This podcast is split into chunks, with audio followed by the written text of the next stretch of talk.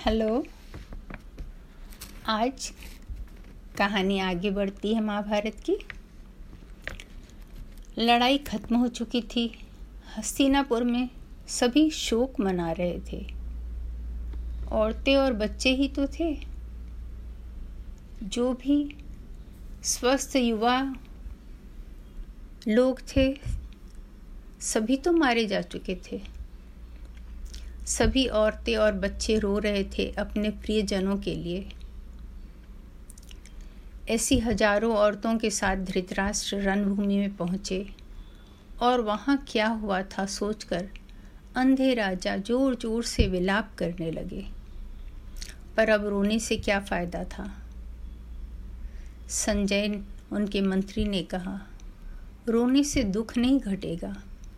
हज़ारों राजाओं ने आपके बेटे के लिए अपनी जान की आहुति दी है।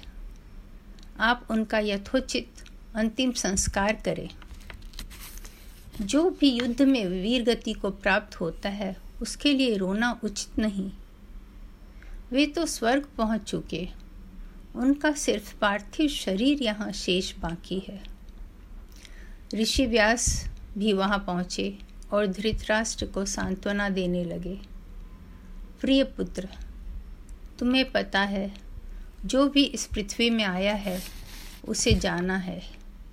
इस महायुद्ध, यह महायुद्ध तो पृथ्वी के बोझ को कम करने के लिए अवश्यम भावी था। आज से युधिष्ठिर तुम्हारा पुत्र है, और उसे प्यार करना सीखो। युधिष्ठिर ने झुककर धृतराष्ट्र को प्रणाम किया। धृतराष्ट्र ने उसे गले लगाया, पर उस आलिंगन में प्यार न था। अब भीम को गले लगाने की बारी थी।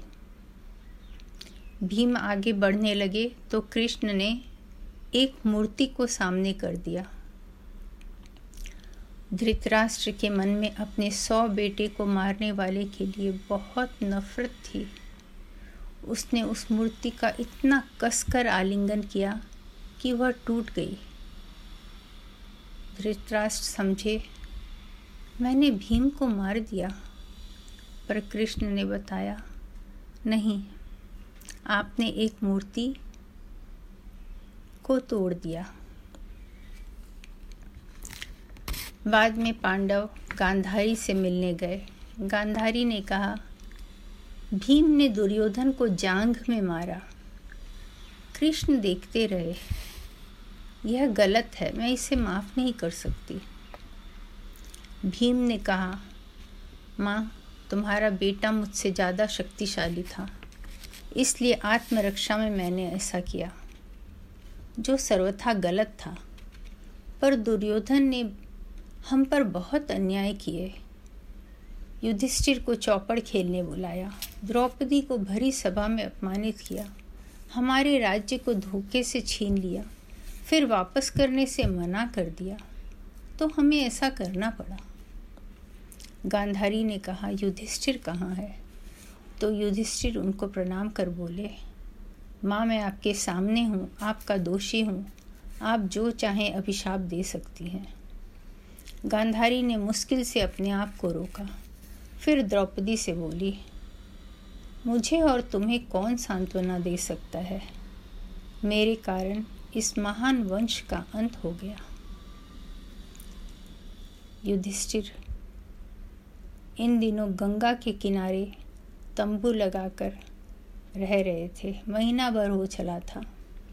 उन्होंने तिल और पानी का जो मृत आत्माओं की शांति के लिए विधि किया जाता है, सब कुछ किया।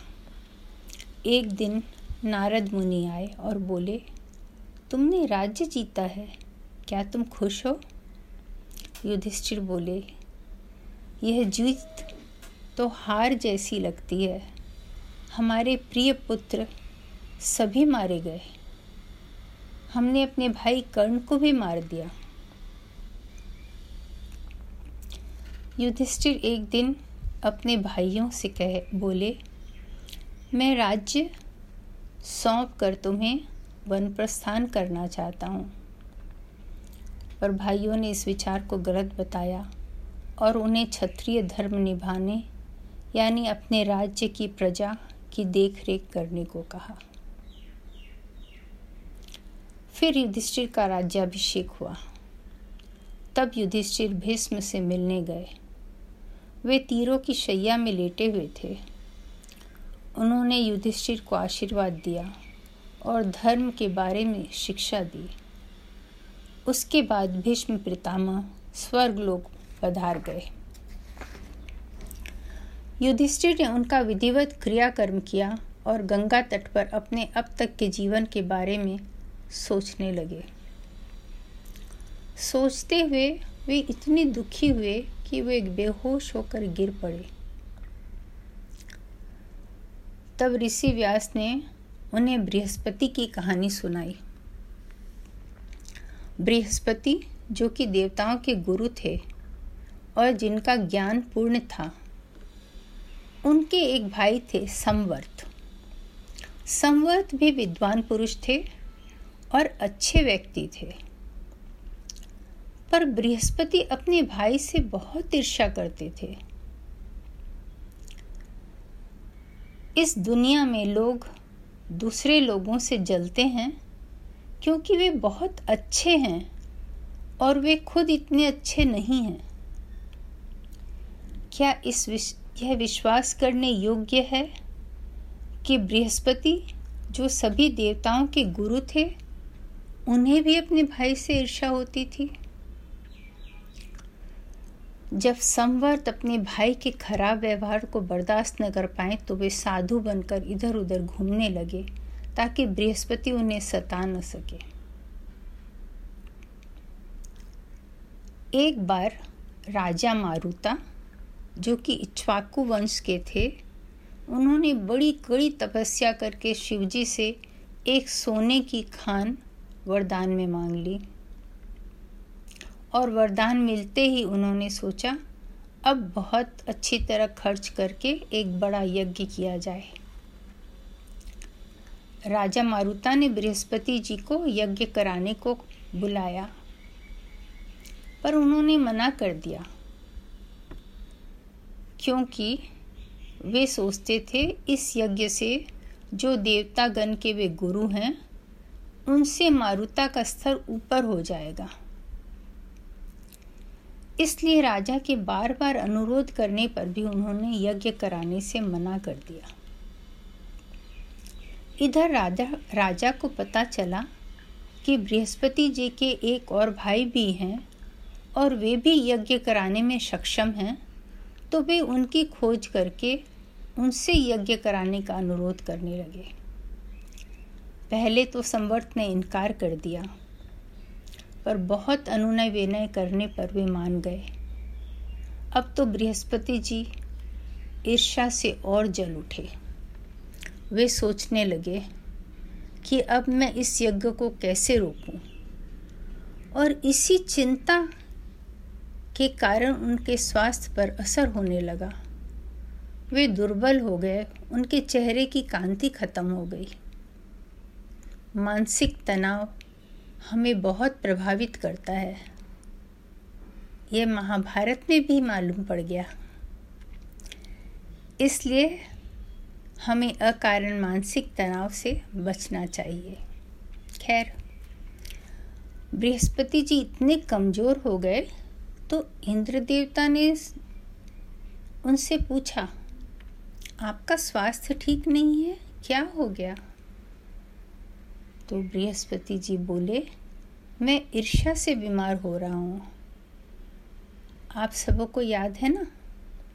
ऐसे ही ईर्ष्या से दुर्योधन बीमार हो गया था, जब वह इंद्रप्रस्थ से यज्ञ के पश्चात वापस आया था। इंद्र को बृहस्पति जी की बात सुनकर बहुत आश्चर्य हुआ। उसने कहा, आप ज्ञानी ब्राह्मण हैं। आपके पास सब कुछ है, जिसकी कोई भी इच्छा कर सकता है। सभी देवता आपको अपना गुरु और पुजारी मानते हैं। फिर आप में ईर्ष्या क्यों? इंद्र भूल गए थे कि वे कितनी बार ईर्ष्या में गलत आचरण कर चुके थे। बृहस्पति ने कहा, आपके दुश्मन की बढ़ोतरी होगी तो आप खुश होंगे क्या? आप अपने आप को मेरी जगह रख कर सोचें। संवर्त यह यज्ञ नहीं कर पाए, उसके लिए कुछ करें। इंद्र ने अग्नि से कहा, जाओ और मारुता के यज्ञ को रोको। अग्निदेव ने स्वीकार किया और चल दिए यज्ञ रोकने। जहाँ से वे जाते, वहाँ के सभी पेड़ों और लताओं को अग्नि से भस्म करते जाते। इस तरह वे मारुता के दरबार में पहुँचे। राजा उन्हें देखकर खुश हुए। बहुमूल्य भेंटों से उनका स्वागत किया गया।